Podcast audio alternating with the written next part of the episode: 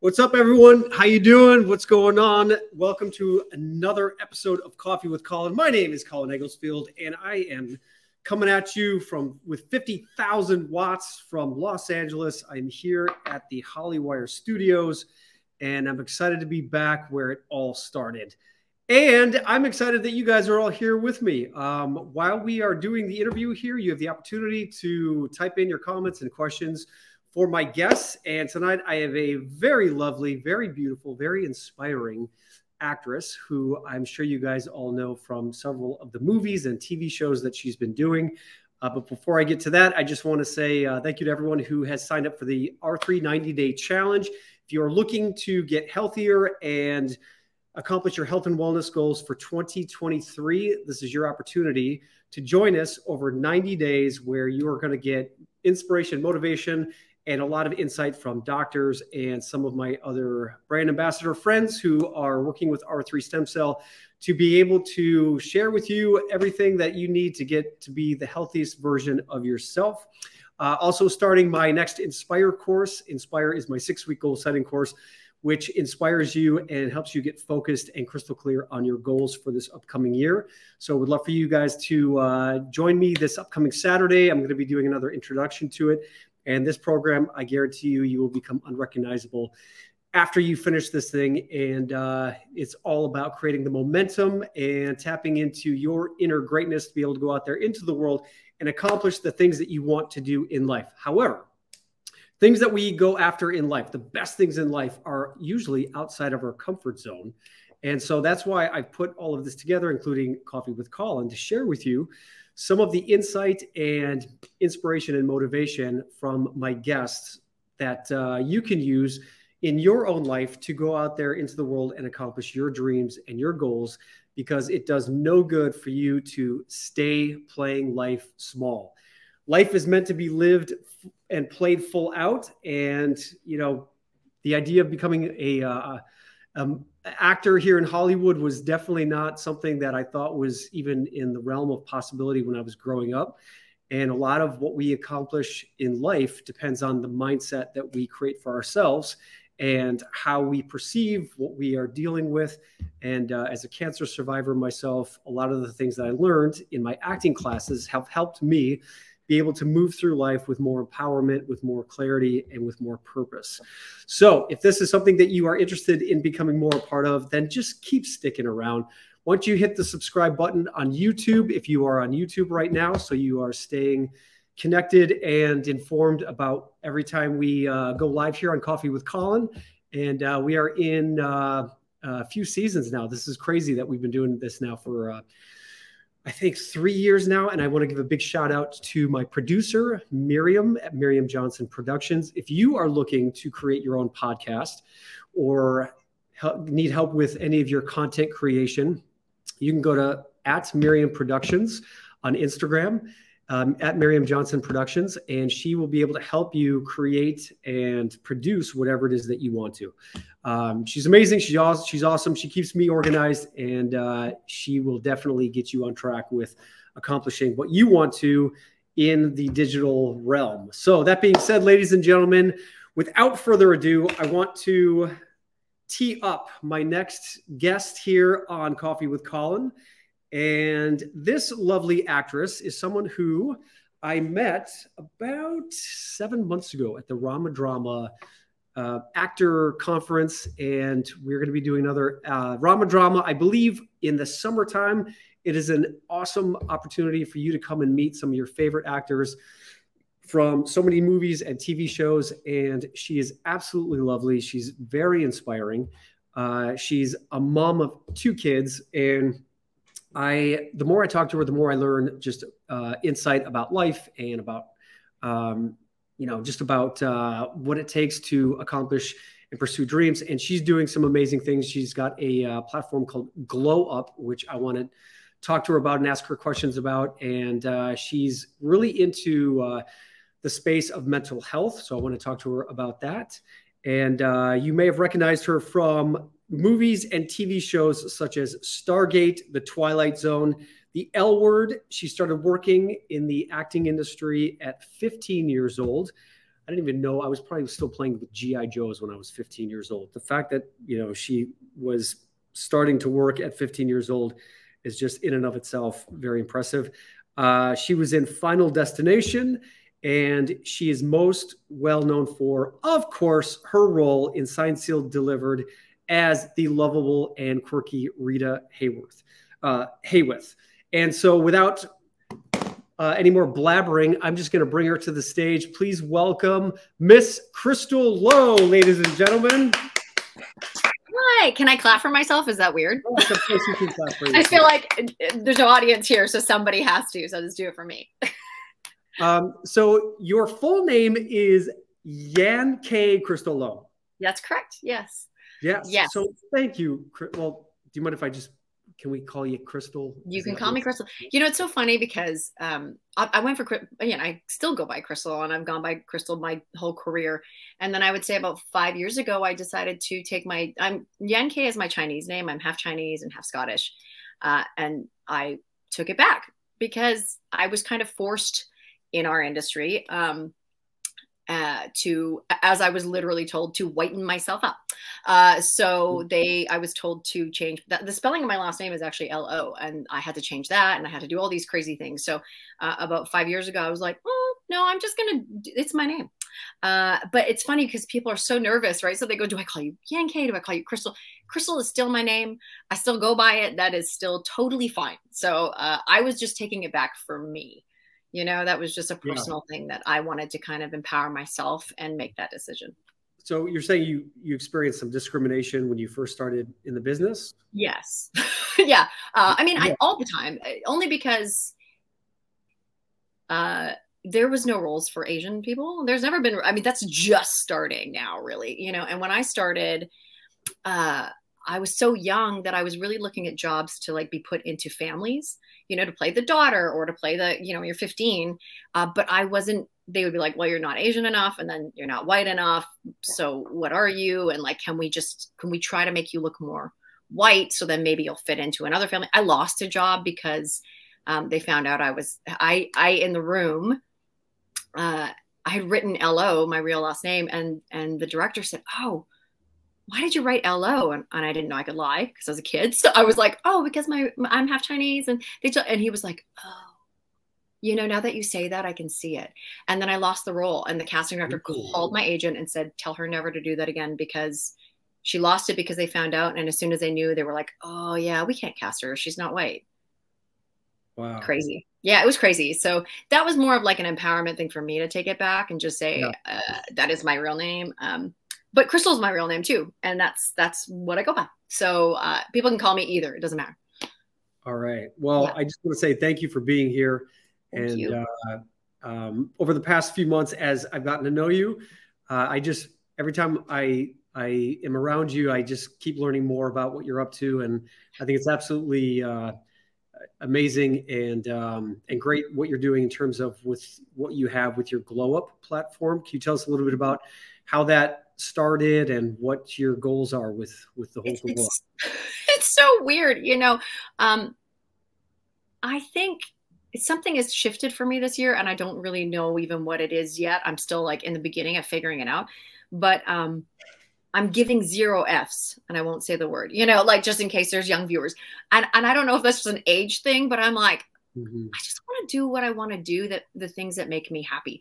Uh, I like doing stupid TikTok dances. They make me happy. I enjoy them. I don't care if people think they're stupid and I don't care if I'm too old to do them, you know? So when I, because I'm a mom and I have two kids, one who's seven and the other one who's 11 months, mm-hmm. I have no time for myself.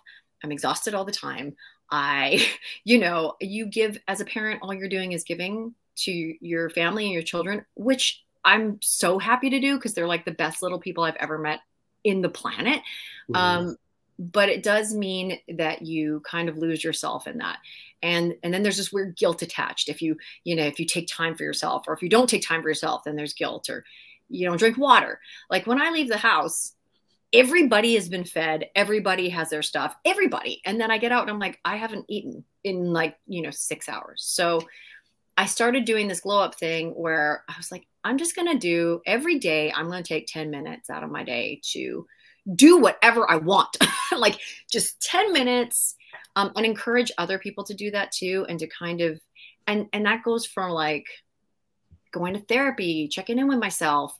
Um, how am I feeling? Do I need to cry right now? Okay, just spend 10 minutes crying. Like, do I want to do that TikTok dance? Do the TikTok dance or like dress up in an outfit or whatever. Just giving myself some space to be me um, mm-hmm. and and kind of encourage other people to like do the things that that you love that maybe you think people will think you're dumb. Like yeah. who, who, cares? It's it's we don't have to, i don't have time anymore to care about other other people's opinions of me.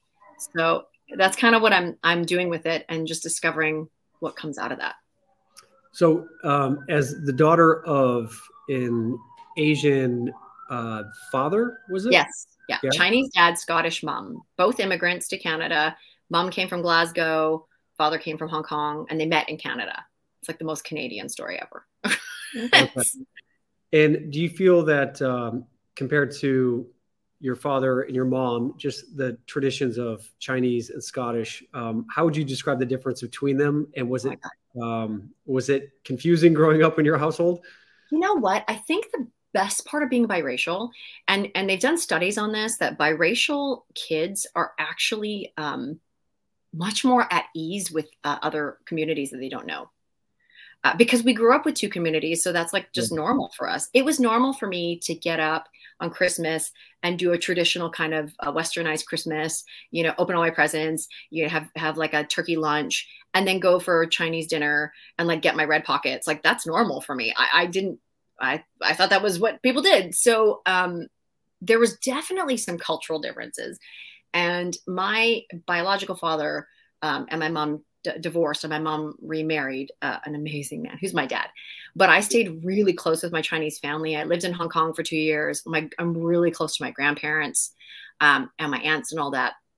Uh, and it, it was, it's just an interesting, you know, the Chinese culture is harsh. They don't, they don't pull punches. You know, they'll tell you the truth, yeah. whether you want to hear it or not. Uh, but it's, it's done out of love. Uh, they they will rarely say I love you.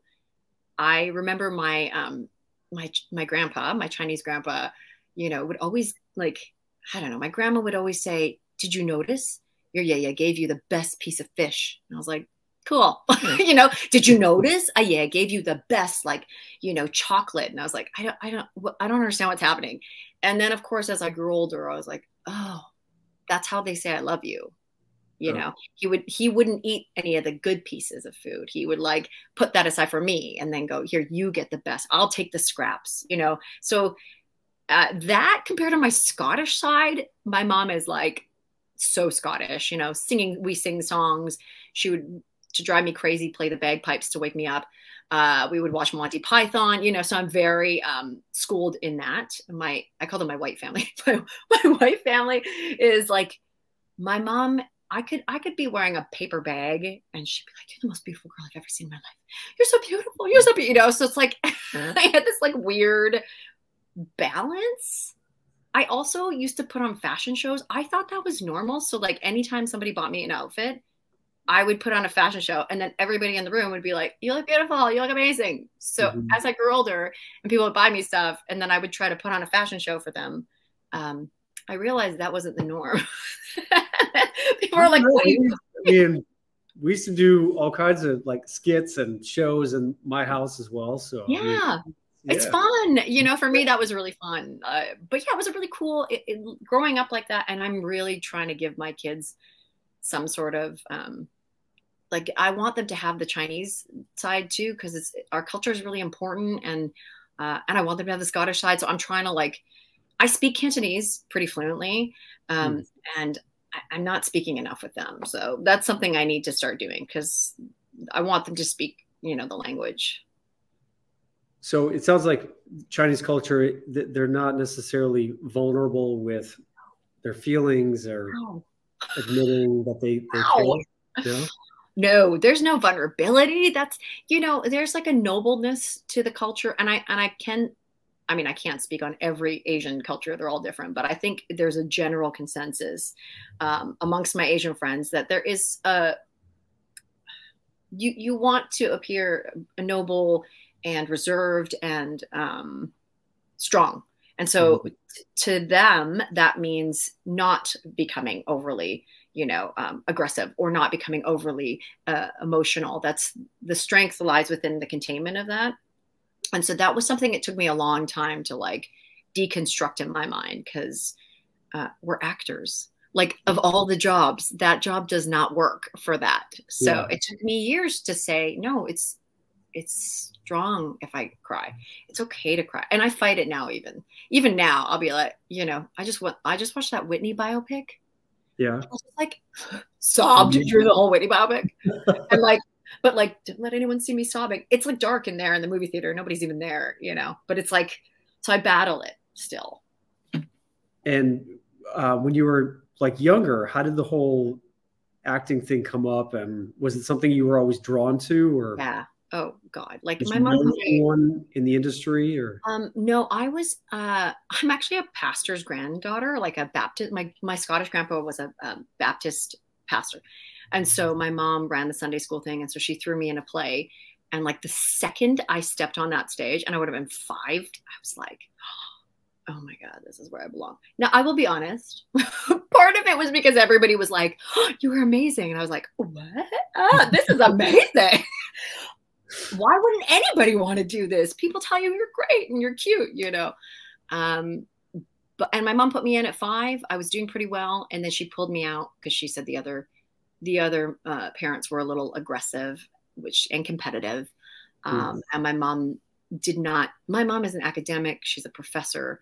She she thinks her body is there to carry her brain around. She you know she's not about how you look. Like she could care less about any of that. So she didn't want me being sucked into that world. And then at 15, I beg. Uh, she goes, if you want to go, go, back at 15, 16, when you can drive yourself, uh, then sure. And like second I turned, I was like, that's it. I'm going back. And that was it. You know. And so, in growing, you were growing up in Vancouver.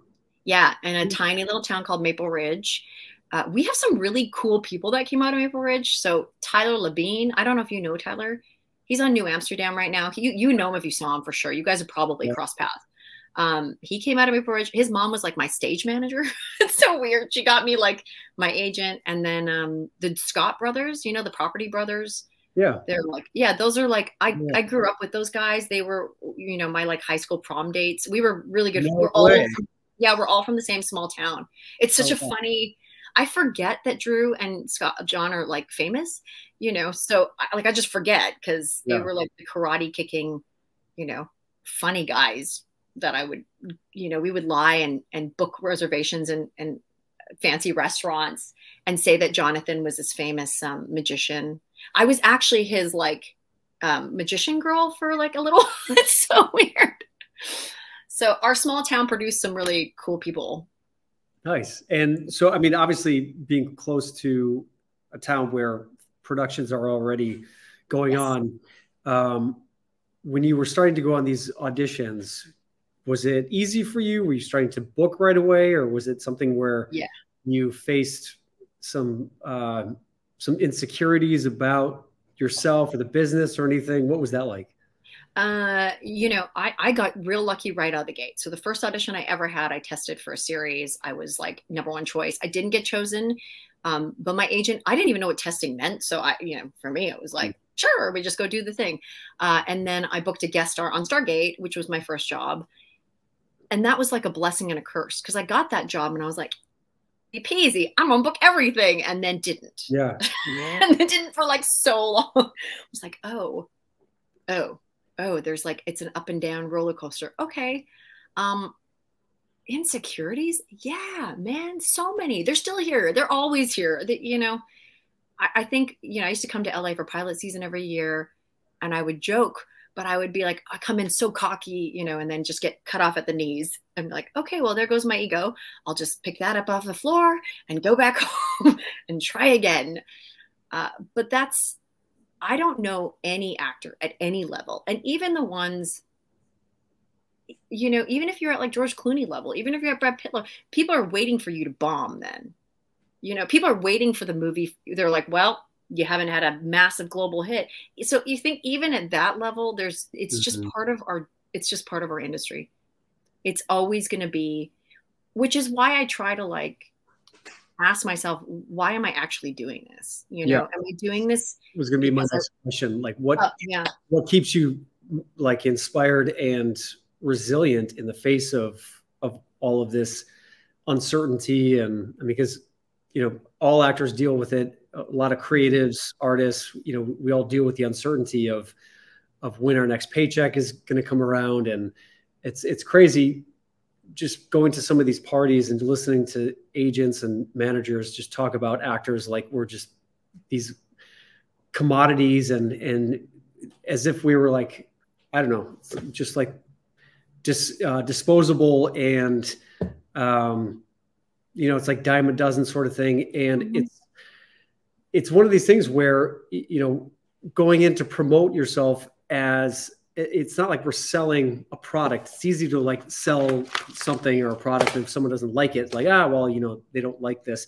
But when you're going in to sell yourself, yeah, there's that tricky part of, well, I don't want to like toot my own horn. I don't want to seem like I am, um, you know, being cocky or whatever. But that's something that I had to contend with in terms of like, you've got to get out there. You've got to, you've got to like interact and network. And that's something that I just kind of struggled with because I just, you know, it's like, how do you know who you are when you're in your 20s and 30s? Yeah. And um, yeah. it, I think the best thing that has really helped me is just traveling and just mm-hmm. trying to go to as many different experiences, museums, and shows. And like when I was in New York, going to Broadway shows and and uh, and just try to experience as much about life as possible because the great thing about acting is that no matter whether life is great or it's crappy you know i'm sure you've heard this from some of your acting teachers where your acting teachers are just saying use it. Use everything. And it's so yeah. true. Well we're never gonna i always say this to my students you're never gonna play an actor who can't book a job. Guys all of us can do that. Like go live. You know what i mean? Go get your heart broken. Go break someone's heart. Go you, that's that's what people don't write films about actors. They write films about real people that are experiencing you know emotional growth or or the opposite way in some way. So unless you're experiencing that how do you know how to relate or play it? Not re- you don't. Right. Um, and if you strangle the acting it, you'll just suffocate it. Like let it go and go breathe. For me i you know I, I just got to a point where i needed something that like everything I, everything I wanted kept happening, which was amazing. I really wanted to be on a series, booked a series. Then I wanted to, I kept, you know, I'm I'm very about like manifestation. So I kept saying like I want something that scares me. I want something that scares me. And then I booked this role of Rita, which is like the weirdest role for me. I play the like quirky, funny, awkward person. I've never booked a job like that. Uh, and I was like, oh God, I'm terrified. I'm getting fired for sure. Didn't. Uh, but then something felt like it was like missing. So I kept, you know, then I produced and then I directed and now I've written and um, I just for me, there has to be a higher reason of why I'm doing this to keep me going. And I think I really want to, it, it pains me because I'm social justicey uh, that people have such a lack of empathy for one another. It drives me nuts. It, it, drives me. I don't think you have to be in somebody's shoes literally to empathize yeah. with their struggle. Um, and that's what I want to do through my storytelling is you know maybe present you with some a character that you don't like that you don't understand that you don't get um, and let you have empathy for that person and go, well, maybe I don't really understand what they're going through. and maybe I don't need to judge them so quickly. Maybe yeah. I should just wait and let, you know, things play out. And so that part for me keeps me going now because I truly believe that storytelling makes a real change in people's lives. Yeah. You know, I, I, I tell this story a lot, but I watched the movie The Hate You Give. For anyone who hasn't seen it, who watches this, go see it. Um, I went in there with no with all this makeup. I didn't know what the movie was about. I came out with zero makeup. Um, it's about police brutality in the black community. Uh, while I understood it, I, ha- I had not seen it, it the way they presented it on screen with this beautiful family going through this struggle, just like my family. You know, there's something different about watching a film and seeing yourself through these these people that changes something inside of you and opens your heart up and opens your mind up and that is what keeps me going for sure that's why i want to do this what's your favorite thing about acting um i think the my it changes a lot uh, but i get to embody somebody else's feelings in that moment and and kind of get their life experience um I love comedy. If to be honest, after Rita, like all I if I could live in a world of dramedy comedy, that's like yeah. where I there's nothing more that I like that being silly and making people laugh. And I really believe like we need it so bad, you know, dur- especially during COVID. I don't know about everyone else, but I was so depressed. I was like so sad, you know. And I, what did I do? I watched Mindy Project 5,000 times. Never have I ever, you know, the, I watched Zoolander 50,000 times. Like I know every word to that movie and old school and all, you know, because we need it. Like we need to laugh and experience joy with one another and be stupid and not take life seriously. Yeah. um, it's very important to me. So, uh, that's, that's my, my favorite part about acting yeah, I love for me acting. What I love about it is it forces you to be in the present moment. Totally. And I can get so in my head about like what I should be doing or what I didn't do.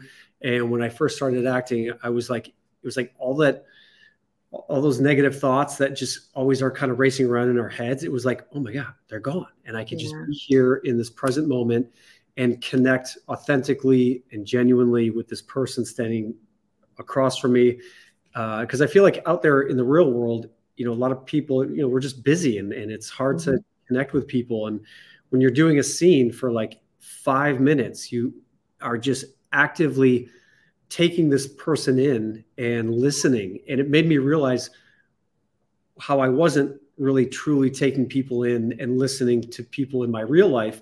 And that's why acting has been such a blessing in my life. And it's helped me with my relationships, with who I am as a person because it's it's made me realize um, how to become a better communicator. Uh, and it's again, it's just it's fun to uh, um, to just play all these different characters and be able to have these amazing experiences and just work with creative people. Um, I just and that what you're talking about like that moment when you you're actually connected with somebody and then like the, the room disappears. Yes. And then you forget that, that mm-hmm. i can't describe that because if you're not an actor it's really hard to kind of comprehend that. But the room disappears. It doesn't matter if you're on set or on a stage and you're like oh we're in this like fully in it you know? And then and, stops, and you're like oh whew, that was yes. cool you know, it's a yeah. high. It really is. You oh, know, yeah. I call it I call acting and the arts my addiction. so I'm like, I gotta yeah. feed my addiction, which is the arts. I chose that as my drug of choice, you know. Um, because there is something so magical what you're talking about. And for sure, none of us listen. You know, none of us listen to each other. I know I I had to like really work on that. I still work on that every day you know yeah. actually listening to what the other person said yeah. and then digesting it not waiting for them to finish so i can talk. That's a you know and that's yeah. hard. Yeah. It's hard to do that. It's like i'm not done talking. So stop interrupting me. Yes. Don't you care about what i have to say? Like why do you keep like yeah yeah. It, but it's you know and i, I laugh because my friend calls it all right co-teacher calls it active listening and i'm like i think it's just listening. I think it's just actually listening. I feel like active listening means we're like oh really oh yeah I, I, yeah. I, hear you i hear you i'm processing but you're like not you're no. just like doing squinty eyes at them you know it's it's, it's so you have true. to retrain your brain to, yeah. to do yeah. that yeah yeah yeah, yeah. Um, what would you say is one of the hardest things about um, actually not just like i'm not talking about the audition process or the career of acting what would you say is the the some of the challenges or things that you find the most difficult about being an actress? Well, I mean, I guess I mean the obvious is the rejection because it's cons- you're constantly being rejected, um, and then you build up this thick skin. I also had to like tell myself, you know, just because I try to protect myself, I'm still gonna get hurt when I don't book the job. So like, just get hurt then. Just feel sad about it, you know, because then you start going into these rooms and you're like, I don't even know I'm here. Like, obviously, she's like so much prettier than me. Like, she's gonna get the job. Like, whatever. I'm not even gonna, you know, you do all these like stupid, weird mind games. So you're like, I'll protect myself. And I'm like, that's not true. I'm still gonna be sad. I still really wanted that gig. Um, yeah. That part is tough, you know, and it goes up and down. I think, you know, for people like you and me, I'm never going to stop acting. I know I'm never going to stop acting. So once I came to terms with that, it was like, well, I'm just never going to stop. But yeah. I, if I'm going to wait for the phone to ring, I might as well be doing other stuff. I might as well be making my yeah. own things, I might as well be pushing forward and um, being creative no matter what. Because I'm going to pick up the phone when they call. I know that. Yeah. And that's fine. But I'm not sitting by the phone anymore. like, because now you're um, starting to get into directing and producing. You've got few shorts that you created, right? Yeah, I directed. No, I the first two I didn't write them. In this last one, I wrote, directed, and starred in, which was during COVID with a camera op, a DOP, and a sound guy. That was it. Um, and and my producer, who's in it too. Uh, we had amazing locations. He he was so funny. He's like, "Did we bring a slate?" I was like, "Uh." He's like, "No, I got, I got it on my iPhone. iPhone slate." Um, and I'm really happy with it. I'm like so proud of it. It, it I can't believe we shot that in you know, with a little Sigma fp for anyone who knows cameras. It's like a tiny, a small camera. I had no video village. I was like running behind, you know, checking. Yeah. Um, yeah. And also I wrote it. That was different because that's like my whole voice up there. That to see it on screen was like, oh, that's my, that's like part of my, who I am. And yes, I'm in it, but I wasn't even thinking about the acting. I, I was looking at it from like a, people, I'm exposed. I just wrote like my vulnerabilities and now it's here on the screen. What's the name of this one? So this is Afterglow. Afterglow. Okay. Yeah. And what's it about? So it's about an adult film star who no longer wants to be in the industry mm-hmm. um, for various reasons, but nobody will accept her. So I really wanted to tackle, um, especially in that industry, you know, and specifically with the women, because the men have an easier time transitioning you know, we chastise people so much for what they do, and we have really strong opinions on what they do or why they do it, and we we make them feel bad about that. And then when they come to us and they say, "I don't want to do that anymore," we get we go, "Oh well, gross. I'm not going to help you." So what are they going to do? You know, and what are what is anybody supposed to do who wants to make a change in their life? Uh, and nobody will just accept them. I, the whole point, too, for me, really was to tackle. Uh, you are the narrator of your own story and you can mm-hmm. change it whenever you want. And yeah. it's not up to anybody else to let you in. You're in charge of you. Uh, and i really encourage people to do that. That's what i'm doing. Um, i actually interviewed um, an adult film star for this for the project too. And she watched it with me. I was so scared to show her because you know obviously i want to this is somebody who's really gone through this experience and seen it. And um, and she was so supportive. She laughed then she sobbed. And uh, we just talked about it after and she was like that's exactly what I go through. And uh, it's really hard for me. And I was like, yeah, I hope I hope that this has kind of opened people's eyes to stop judging other people. You don't know where they're coming from. Like you really don't. And it's it's not even up to you to even if you don't like where they came from, that's not up to you either. like let people be who they are. Uh, if it's not hurting anyone, be comfortable enough with yourself to just be in charge of you, you know? And so that's a, a lot of this is and the the voice that I have, I seem to everything I write, um, the other projects I'm writing to, uh, really are kind of about taking ownership of yourself and loving who you are. And um, yeah. Melissa Wheel is asking, are we able to see this? Okay, so it's in the festival circuit right now, so I can't show it um, just because I'm waiting on festivals. Uh, it just it just screened at the California Women's Festival. Um, once it's kind of done at circuit, then 100% I'll, I will put it up on Vimeo or YouTube, and I'll really be pushing. And I can't wait to hear what people think yeah. because I I crowdfunded for it as well, um, and my the fans of Signed Sealed, like I, I I don't know how to explain them. I really don't know. The, our postables are like the most fierce, loyal group of people I have ever met in my life. Um, like they're still writing letters. They have letter campaigns to Hallmark daily. Like it's not a joke. I, I am, am, blown away by these women, and they have supported me and my co-star Kristin in both of our ex- journeys. Oh yeah, Kristin was on here. Yeah, so, yeah, yeah. Um, they've they've How donated. did you guys do? We've done six years of the show so far. Okay. Um, we are still waiting to hear if there's hope. There is hope. I just, you know, can only say that. and I don't I don't know all the details, but I do think there's hope. And I would encourage people to keep voicing your opinion that you want it because um, I don't think it's gone. Uh, okay, cool. Yeah, none of us want none, none of the cast want it to be gone. We all we actually really all love the show and we're happy playing those. I love being Rita. She's my favorite. She's so funny and sweet Yeah. So. Gina Cattell says, I'm proud to be a part of that group. My letters went out last week. So thank you. You know, like I can't describe it to you. You know, even at Rama Drama, because we had so many postables there. Yeah. The vibe, you know, from the postables. I, I was saying this in another podcast recently that I, you know, it's just different because Martha's storytelling is really holds people accountable and it and it really hits on hope and faith and kindness um it, it and she tackles big heavy subjects. Thanks. I heard love rita um she she tackles big heavy subjects in a really beautiful way that people can understand. Uh, and i think because of that our fan base is really kind.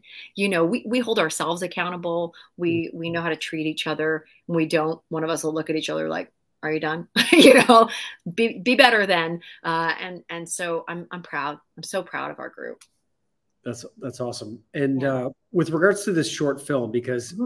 um, i teach an acting class and uh, i've just i think it's one of the best ways for actors to get discovered and to get experience is to create a short film so mm-hmm. um, for anyone out there who's interested in what it takes to create a short film so you said you did crowdfunding how much did, did you raise for so your I did it kind of weird. I did it uh, because it was COVID and I just wanted to shoot. You know, I was like, we're shooting. Yeah. I just want to shoot. Um, I got really lucky. I, I did a couple shorts for a friend of mine at AFI, uh, and um, he's a really fantastic DOP. So I called him and was like, dude, can we just shoot this? Uh, I'll pay a small amount now, and then I'm going to crowd fund after for it. Um, so I shot it and then crowdfunded later on. Uh, I, I used Indiegogo. I would suggest Indiegogo. I had a great experience on them. Seed and Spark is another great one. Seed and Spark really t- uh, works with BIPOC and females too. So if you're a BIPOC filmmaker out there, they're really, really um, championing you. Uh, Indiegogo was great though. The thing about Indiegogo that I liked is whatever you raise, you keep, even if you don't reach your um, what you're okay. aiming for. Some yeah. of the platforms, if you don't reach your goal, you don't get any of it. And okay. that doesn't make any sense to me because I'm like, well, I'd rather have something than nothing. Yeah. I, I, don't, why would I do that? I guess it's incentive for you to like fight for it more.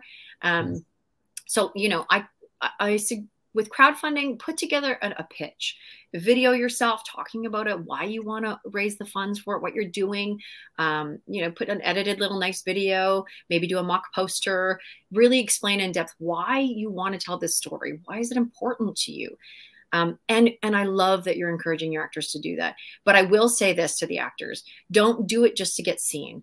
Do it because you have something to say to the world. Figure out what that is, because mm. if you there's an audience for everything, um, and all of us have a, a, voice. All of us have something to say. Uh, I don't know what you have to say. I don't, you know, I know I only know what I have to say.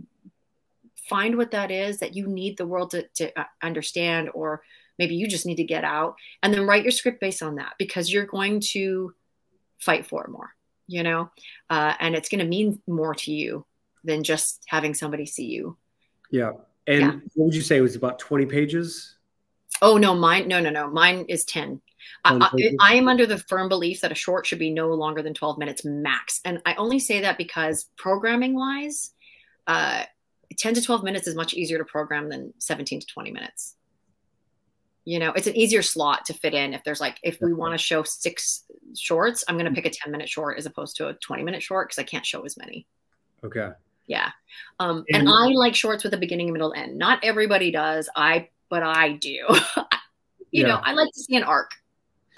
So in terms of what your voice was for this short i mean yeah. obviously it's about a an adult film star mm-hmm. right yeah. so what was what was your message? What was the the yeah. well, uh, your voice. It was really based, to, it was based off of my own life, you know, and my own experiences. When I first started in film, uh, when I was a teen, but even as a teen, you know, I remember getting cast in a show, and my character's name was Shannon Slutty Putty.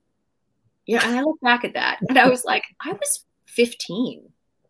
I was like 16 or 15 years old why were we writing characters for a 16 year old girl calling her that and then touting her around to show how slutty she was and then make her the butt of jokes? Like why did we do that? And they said oh this is to, this is to push the the the you know the box for teens. And i was like for which teens? The girls? It's not for us because you know in my in my opinion a joke should never be punching down.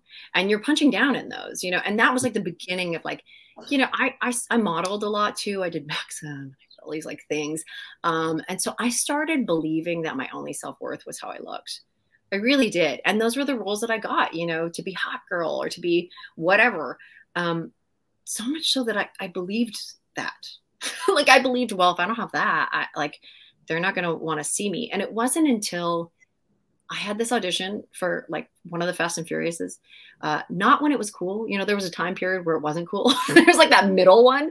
Um, and it was to play like hot girl number, I don't know, 32. And uh, I, I remember sitting on the steps of my agency and I was like just bawling. I was like, I don't want to do this anymore. I just want to be taken seriously as an actor. I want to. Yeah. Um, and this Ian Tracy, who's an amazing Canadian actor who's worked for years, walked by and sat with me for almost 45 minutes, listened to me cry, and said, Well, then go change their minds. And I was like, How do I do that? And he was like, Go to go to acting classes, get good, get really good, uh, and keep coming back. He goes and tell them you don't want to do anymore. And I was like, Can I do that? You know? Um, and so I I took his advice and I did that and and begged my agent and I was like, nope, I want to change their minds. He was like, okay, let's do it. So I took, but I had to like fight tooth and nail, and not just to prove to other people, but to prove to myself that I could do more. You know, to mm-hmm. to say to myself, I I can be more than just that. I can be funny. I can be dumb. I can be serious. Uh, I don't always have to be cute. I don't always have to be, you know. So any that also translates into the glow up thing too, because. Yeah the glow up thing is also internally tackling can I be comfortable with myself through therapy and know that that doesn't define me? And also get my lashes done um, because I really like getting my lashes done. And can I? Is there a balance in there somewhere where it's not just about my external beauty, but also I can put my makeup on and take care yeah. of my skin? Um, and I think that's a lot of the discovery of the glow up. I'm, I'm trying to discover I don't know. I'm in the middle of trying to figure it out. So uh, I'll let you know.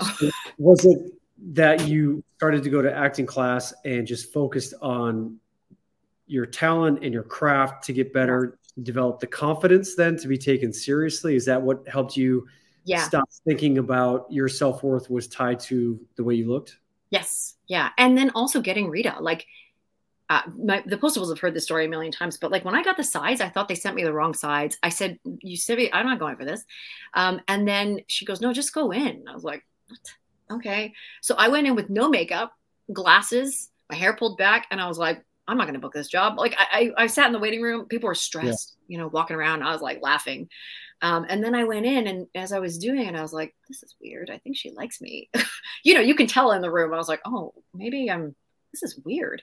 Yeah. Uh, and then I booked the job, and all I had wanted for so many years was I wanted like a huge photo shoot. It was like my dream to have a shoot where people stood behind a monitor and then did this as executives and looked at me. Like I, I wanted that so bad. And when we when we got signed sealed, um, they flew in this really amazing photographer who's done huge posters for all the rom coms, and they set up this huge, you know, photo thing. And I started hysterically laughing and crying. And my co star was like, Are you okay? And I was like, this is just so funny. Like I have a shirt buttoned up to here. I'm wearing glasses and my hair is so tight I can't even breathe. And this is when I got the photo shoot. Like I got it when I'm like I'm the funny and you're who I really am. Seriously, you're a real actress. I'm an actress who's funny and quirky and not yeah. it's not based on that. It was really um like an aha moment for me in that. So it was great. So Debbie Podwika says that is what is so great about Rita and Norman. They are just so wonderful, and you see, really, they are the same as Shane and Oliver. They are all scared of love. It's yes, yeah, terrified. Yeah, yeah. The, the, you know, and that went on for a long time. Um, and Geoff Gustafson, who plays Norman, is so good, annoyingly good. You know, like he's so funny. When I got on, I'm like, damn it, how am I going to compete with this? And then I thought, oh, you, I can't. I, I shouldn't compete. I should compliment. I should yeah. not try to be as funny. I should just compliment how wonderful he is. And him and I have known each other since uh, high school. We went to high school together. Oh, He's wow. another one. It's so okay. weird. And he was my neighbor. I didn't know. He lived in the apart- uh, apartment complex behind my uh, house. It was it's so it's so random. He'll be in my life forever, whether I want it or not. yeah. Would you say Signed Sealed Delivered is has been your favorite project to work on? Yeah. Yeah. yeah. I mean, I got to work with Carol Burnett. You know, I, I, I worked with Della Reese. Uh, I was the last person to work with her on TV. You know, like I just I've had so many. It inspired me to to direct. Uh, Martha Williamson is our showrunner. She's been so supportive. You know, I, I when I I was coming back and forth to LA. I remember going to her house and I was like, I don't have time to grocery shop, so I'm going in your fridge. And I went through her whole fridge and like took all her food. And she was like, just take whatever you want. I was like, this is when you know we're real friends and we love each other. Like it's a it's a very supportive family. Awesome. And what advice would you give maybe to your younger self when you were first starting out, or anyone else who's entering into the business, or just even in life in general, pursuing what it is that they really want to in life, where they may not feel as secure about where they're at and maybe have some of these self identity issues about how they look and having their self worth yeah. tied to that. Yeah. What advice would you give? Uh, first of all, my grandma used to say this to me, and I never forgot it. She used to always say, inch by inch, you know, like the little worm. I always think of like an inchworm crawling. Yeah. Um, just inch by inch. Okay. Like we all want to get out of the gate and try to like fight to get the thing right away. Yeah. It's going to come in ebbs and flows. Just keep moving forward. You know, even even if it's on a day, I always encourage people to just do something, even if it's just get up out of bed, walk around the block, but get up out of bed and walk around the block. Then you can get back in. You know, I set a time limit on yourself for how long you can be sad and then get back up and just keep moving forward. And um, that's that would be the main thing because it's about it's a long game it's not a quick thing. Yeah. um, and the other thing is you know if i could go back to my younger self i would say therapy is good. You should go. Stop lying to your therapist when you do go. Tell them the truth. They're going to help you. Um, and you got so much to offer and you're going to become the safest space that you needed when you were little and it's okay. That's what i would tell her. Um, and that's sometimes really hard. You know as actors we have to go inwards and i don't think that's a job that people don't have to do that in their job right? They don't have to like go and find their own stuff. It's so much of it is self work because if you don't do that you have all these blocks that you are just blocking you off from everything else. Yeah. Um so you know if you're young and you're getting in this be open don't judge the process you know breathe it's going to be okay. And just inch by inch take a class then take another class and then do something something you don't think you're going to be good at. Bomb. I always encourage people to bomb. Yeah. bomb and i've bombed hard. At groundlings bombed you know like i was like god i'm terrible at this. Uh, but then after bombing you get up and you're like well i didn't die. Like what happened? Nothing. Yeah. i just wasn't good. Nobody laughed. So get get pet your ego like it's a cat and be like, you're pretty, and then get back in the game and try again. That's yeah. it. That's that's that is the only thing I can really think of. Yeah. What are some of your self care tips or recommendations um, for when you experience stress, uh, anxiety, overwhelm? What do you what do you like to do? yeah, I get anxiety all the time. So for anyone listening who has it, please don't feel like you're alone. I'm I I live my whole white family is all like we're like we're one giant anxiety. Um meditation really just taking a second. And uh when you this has really helped me. All those what if questions that go through your brain where you're like well what if this doesn't work out? And what if i get what though that's anxiety. That's not real. That hasn't happened yet. So anytime you're at, getting a what if question mm-hmm. you gotta be like i named my anxiety sometimes like i'll name it bob or like barry. I'll be like barry no you're not here. This is not real. This is just a what if. This isn't a real thing. It hasn't happened yet.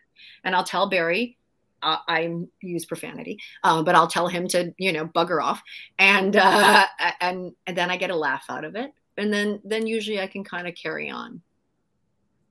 Yeah, and then as far as your meditation practice, because some people you know have said they've tried to meditate and uh-huh. they'll sit down and be like well my brain is like racing i can't do this so they'll get up and, and have to leave uh, what does your meditation practice look like? Um, so I journal every morning now, and I'm obsessed with this thing called scripting your life. I love it so much.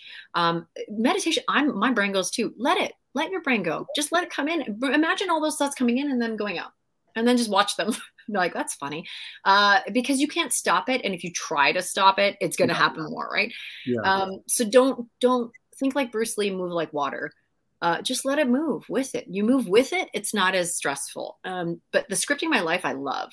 You get, I get up every morning. I sit for five minutes for myself.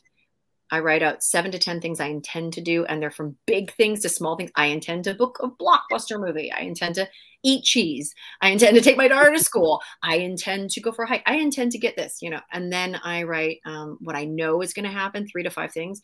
And then I write a letter to myself as if the day has already happened. Mm. Um, and so I write, like, this was a great day. It was so good. I talked to Colin and it went so well. He loves me. It's amazing. Um, and then I went to this, you know, whatever. I'll write that and I'll be like, you know, then you get in the space of feeling that before you even start the day. Yeah. And then the day weirdly works out, you know, it's um because I'm in the mindset it's going to. So that's my daily practice right now. Yeah. So much about the success in my career has um, I attribute to really focusing my mindset on mm doing that very same thing of like future sensing or creating yeah. the life or the vision that I wanted to live into. And one of my acting teachers, um, she was the one that turned me on to uh, to the whole manifestation and mm-hmm. visualization, and it's mm-hmm. it's crazy spooky how much that stuff works. At first, I was like, "What what is going on here? What is like?" I'm like sitting on this like leopard print couch and this purple carpet with these crystals. And I was like, where the heck am I right now? But after she had me do these journal exercises and this visualization where I was like, I literally could picture myself on set mm-hmm. doing this mm-hmm. World War II love story. Um, I swear to God, three weeks later, I was on set shooting this World War II love story. It was, I mean, insane. It was, I, crazy. I'm not surprised. I'm not because I know because I that, that happens. it's weird. It's weird, but it's also mm. wonderful. It gives you more power, you know. Yeah. So, what would you say your goals and dreams are for your career in entertainment and Hollywood? And uh, I would love to show run one day. That's my goal. You know, that's my real. That's my like dream dream. Um, and and some, the the women that I most want to be like are people like Issa Rae, um, Mindy Kaling um, you know, uh, women, Phoebe Waller-Bridge, women that have like, like they write their own material and they, mm-hmm. they produce. The, most of them, I don't think direct, but uh, which I love directing. I love it almost as much as acting. So yeah. that would be something a little bit different. But that's that's my dream uh, is to just continually make my own stuff. Um, you know, and also like I love being on a, a, a comedic show. Uh, that's what I'm writing to. It's all dramedies. You know, to be on something that makes you laugh and then only beyond that, you know, and then I have a chunk of time in the middle where I get to take care of my kids and just be a mom. So like that's, you know, looking for that balance. That's the goal. Awesome. And you also teach acting as well. I do, yeah. Yeah. yeah I teach at a studio called Graham Shield Studio, and I I love teaching. I love my students. They're good peeps. I, there's nothing better than watching somebody succeed. Um, I'm so fortunate in everything I've already gotten to do, and so when I see somebody growing, ah, best, you know, or like coming into themselves and then like kicking ass. Uh, and I tell them all, I'm going to take credit for all your success right off the gate. So we know.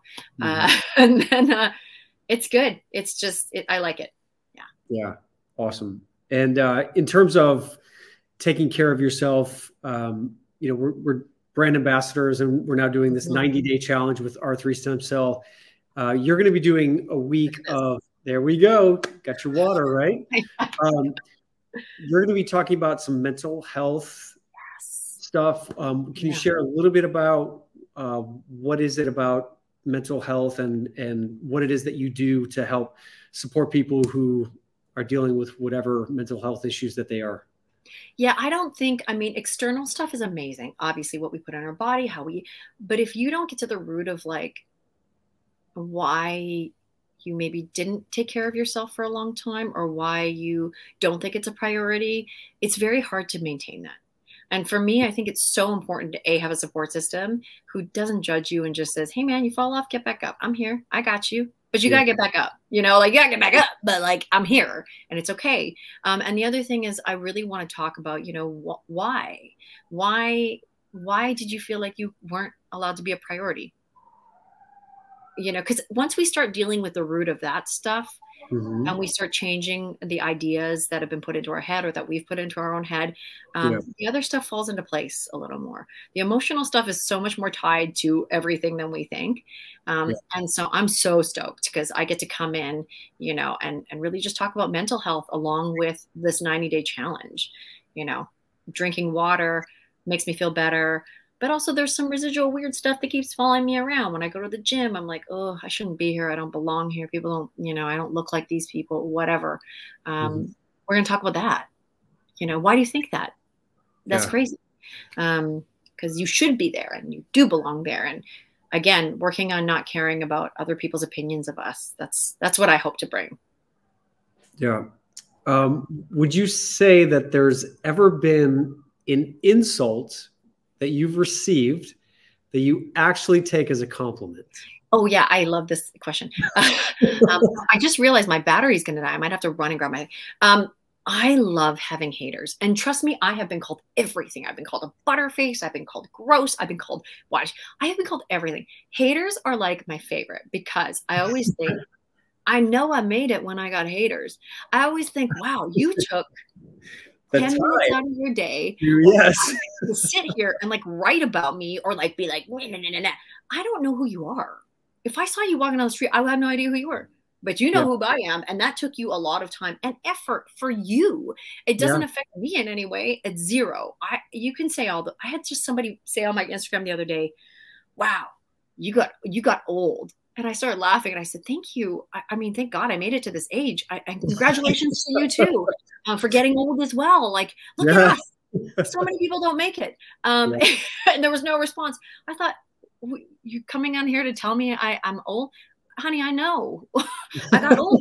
I didn't stay younger. It's really weird. Yeah. and why would you want me to stay younger? That would have been, you know, you know, it just yeah those people take a lot of time and i feel i'm sad that they uh, feel like they need to and i hope they're okay because if you're happy in your own life you just don't really do that yeah exactly so yeah. it's coming from a place of their own insecurity and i get it and and that's okay you know and if i get to meet those people in person i would probably just give them a hug and say i hope mm-hmm. you're okay and uh, you know hi i'm crystal this is the real me do you want to grab a drink if you don't oh, that's okay. My face is offending you.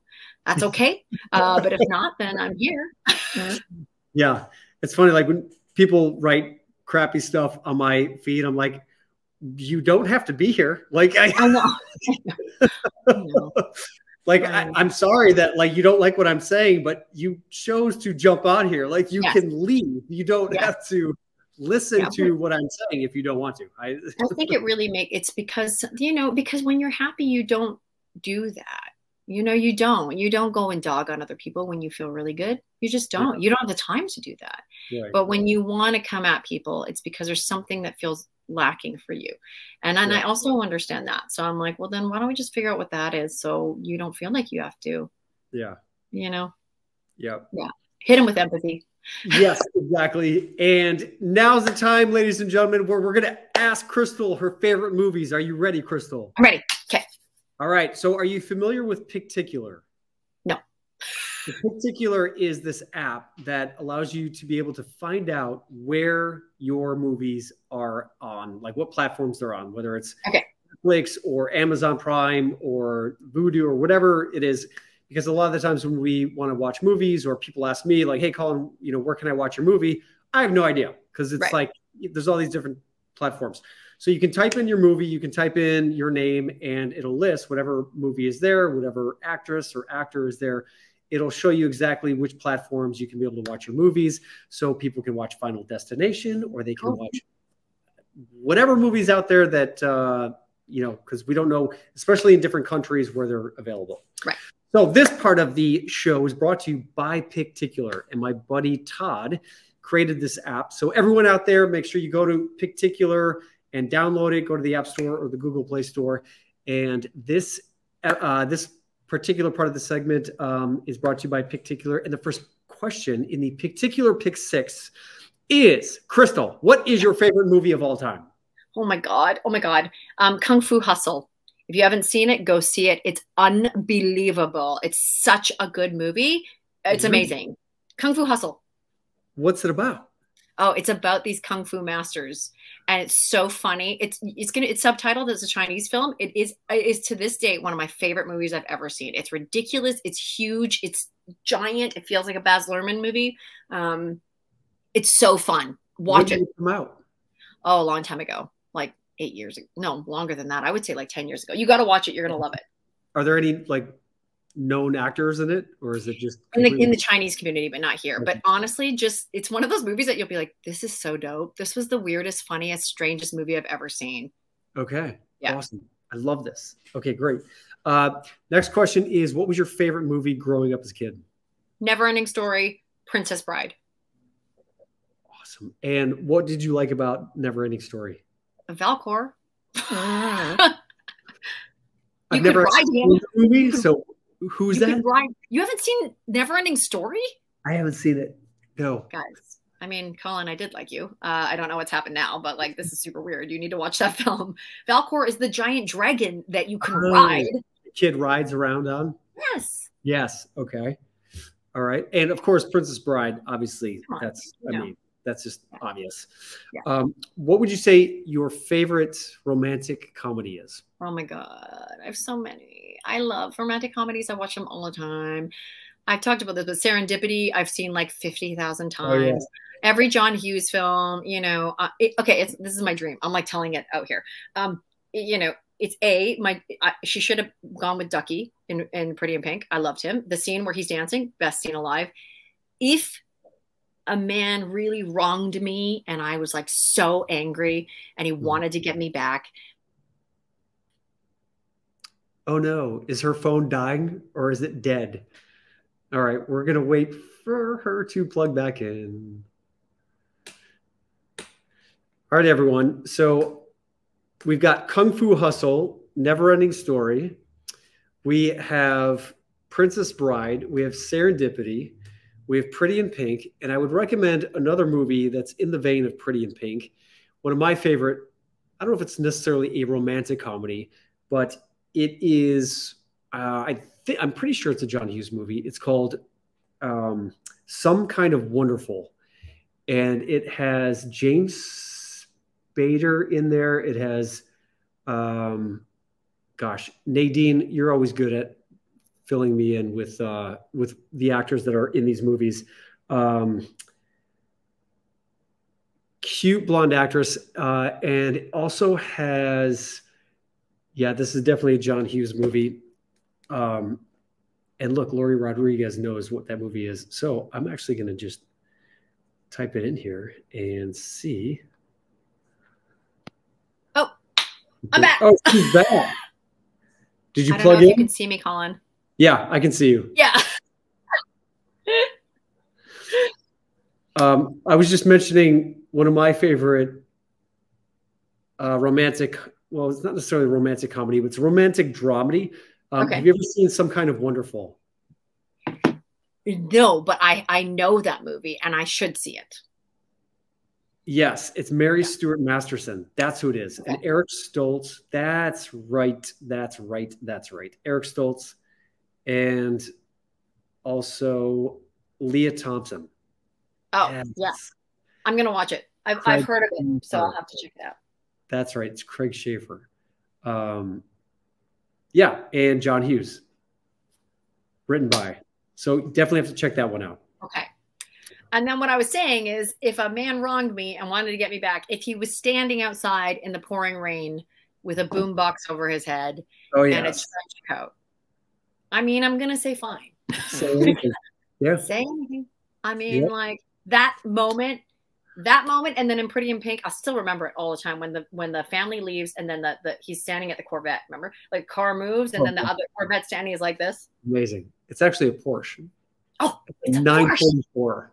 Yes. It's a red one though, right? That part I remember. Yes. Uh, I just yes. remember being like, and there's that last shot of them, you know, when they're like, she's like, he's like, blow the candles out. She's yeah, like, where they're "I'm sitting on the glass table, just waiting Yes. for it to like, yeah. perfect. Yeah. Um, how about uh, what is your favorite, just straight comedy movie? Oh my god, I don't know. Like honestly, I've seen so many, but like Zoolander, I literally have watched 50 times. Uh, something about Mary. Uh, old school. I really love those old comedies. So that's my like that's what I grew up with. You know, those are they still hold. Zoolander is the stupidest movie I've ever seen and the best movie I've ever seen. Oh, yeah. yeah. yeah, absolutely. I like your taste. um, what is or who is your favorite actor or male character in a movie? Uh, I would say, in based on their work, Dustin Hoffman has always been somebody that I've. I'm obsessed with Tootsie. That's another movie that I love more than I can watch that movie fifty thousand times. He's so good. He's always so good. He's just a brilliant actor. You know, I bu- I buy everything. I, there's never been a moment where I didn't believe it. Yeah. Um, and so he's definitely one of my favorite male actors. Actresses, there's just oh, it's Viola Davis. What am I even saying? Viola Davis. Viola Davis hello, she's the queen. And again, like Viola Davis is the real deal, you know. That's yeah. the real deal up there. You don't see that doesn't come every every word out of her mouth. I'm like, yep, uh-huh, okay. Yeah. I saw her in person at a screening and I was like, wow, she takes big pauses. I'm never gonna forget that. She waits. Mm-hmm and then says something again. she could be talking about ice cream, but it's in those pauses that I'm like, what is she gonna yeah. say? What's she gonna say? You know yeah everything just reads in her eyes yeah. like like power sadness yeah. empathy like yeah. yeah. and she's not embarrassed to go there you know oh oh no oh my little one is is crying right now oh. colin i might have to go is there a last question oh, i can wrap up that was it my dear you, you nailed it thank All you so right. much for being here All and right. uh, go take care of your little one i so appreciate your time and thank you for having insight. me. I'll see you soon. Okay, sounds okay, good. Bye. Take care. All right, everyone. Thanks for being here and thanks for your contribution. Thanks for your questions. Uh, what a great interview. I loved what she said um, uh, just about um, how she overcame her attachment of her self worth to how she looked and her advice to just change their minds by focusing on whatever it is that you want to do in order to become better at what you do so that you are not being uh, judged or you're not being accepted for this outward, outward appearance. And this is where we get tripped up. And this is where I used to feel really insecure about my auditions because I felt like I only started acting when I was 24 years old. So when I was starting to go into these auditions, I was like feeling that I hadn't put in the work as long or as much as some of the other actors that I was auditioning against. And it wasn't until years of training and going to class where I started to actually feel that I, I deserved and I earned these roles. You can't go out there into life without feeling that sense of you deserve this or you've earned it. You can't just show up and expect things to be given to you or just to have this sense of entitlement. You have to work for it. And that's what makes it so much better when you put in the time, you put in the energy, and you put in what it takes to actually manifest and create what you have. You're going to appreciate it more. You're going to enjoy it. And you're going to know that you belong there. And it wasn't until I had, you know, tons of experience, my first few acting jobs, totally nervous, totally just like insecure whether I was going to get fired or not and uh, it wasn't until like just you know you just keep doing it. And like she said just inch by inch inch by inch just keep moving forward and keep focusing on the, the direction of where it is you want to go. Uh, be honest to your therapist. What a good what good advice. Um, and then also what i like about is that she scripts out her her life in the sense that each morning she writes out what she intends to do for that day almost like a brain dump of what she's wanting to to do for that day and then writing a gratitude section where she's grateful for accomplishing the things that she set out to do for that day. And she gave us some really good uh, really good suggestions for some movies. So thank you crystal. I appreciate it. And uh, again thank you guys for being here. Appreciate you guys. And again we're going to be doing uh, this 90 day challenge for r3 stem cells. So if you haven't signed up yet and want to have some motivation and some encouragement to fulfill on your health and wellness goals for the next 90 days, go to my Instagram bio to sign up there. And then also you can uh, join me this Saturday at 12 p.m. Central Standard Time for my next introduction to my Inspire course.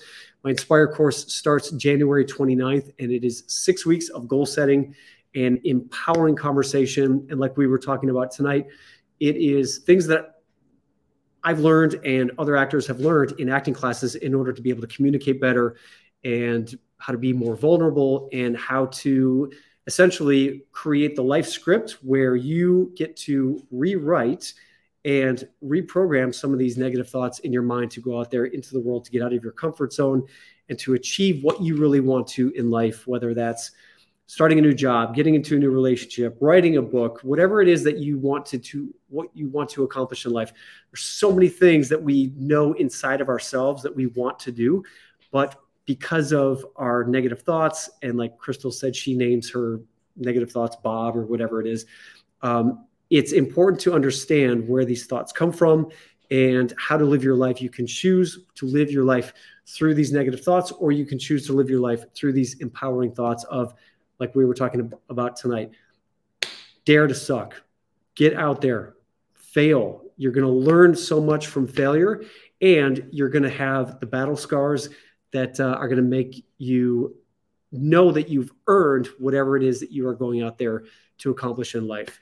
So, thanks so much for being here again. And uh, we're continuing on with season five. Thank you again to Miriam and uh, again, if you are interested in starting your own podcast, you can go to at Miriam Johnson Productions and uh, contact her there. She will get you set up with all the technical aspects so that you can go out there and spread your voice, like Crystal said tonight.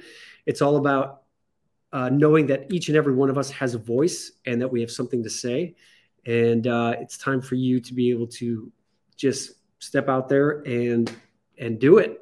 And I guarantee you, once you get out of your comfort zone and start doing some of this stuff, life becomes a lot more fulfilling and you absolutely, absolutely, absolutely will feel more fulfilled and purposeful in your life because I'm living proof. So that's it, guys. Have a great rest of your night, and I will see you all next Monday. Take care.